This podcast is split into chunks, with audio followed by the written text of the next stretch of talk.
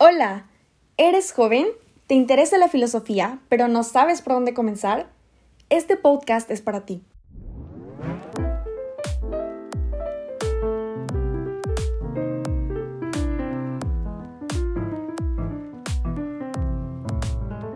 Nuestro propósito es crear un camino para jóvenes que, al igual que nosotros, están interesados en la filosofía.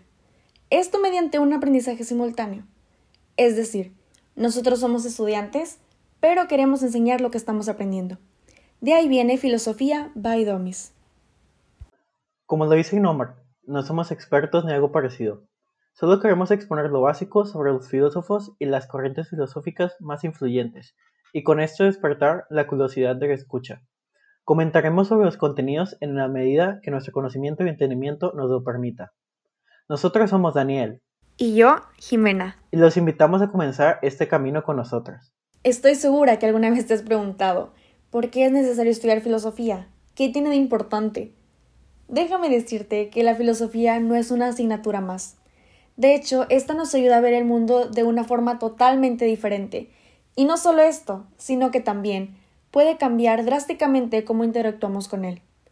El pensamiento crítico y las herramientas que nos proporciona nos ayudan a tomar mejores decisiones en nuestra vida cotidiana. De la filosofía surgen muchos de los conocimientos que tenemos hoy en día. Es la madre de todas las ciencias, debido a que surge de la necesidad de explicar los misterios de la existencia humana y de la naturaleza misma. La filosofía nos permite ampliar nuestra visión del mundo.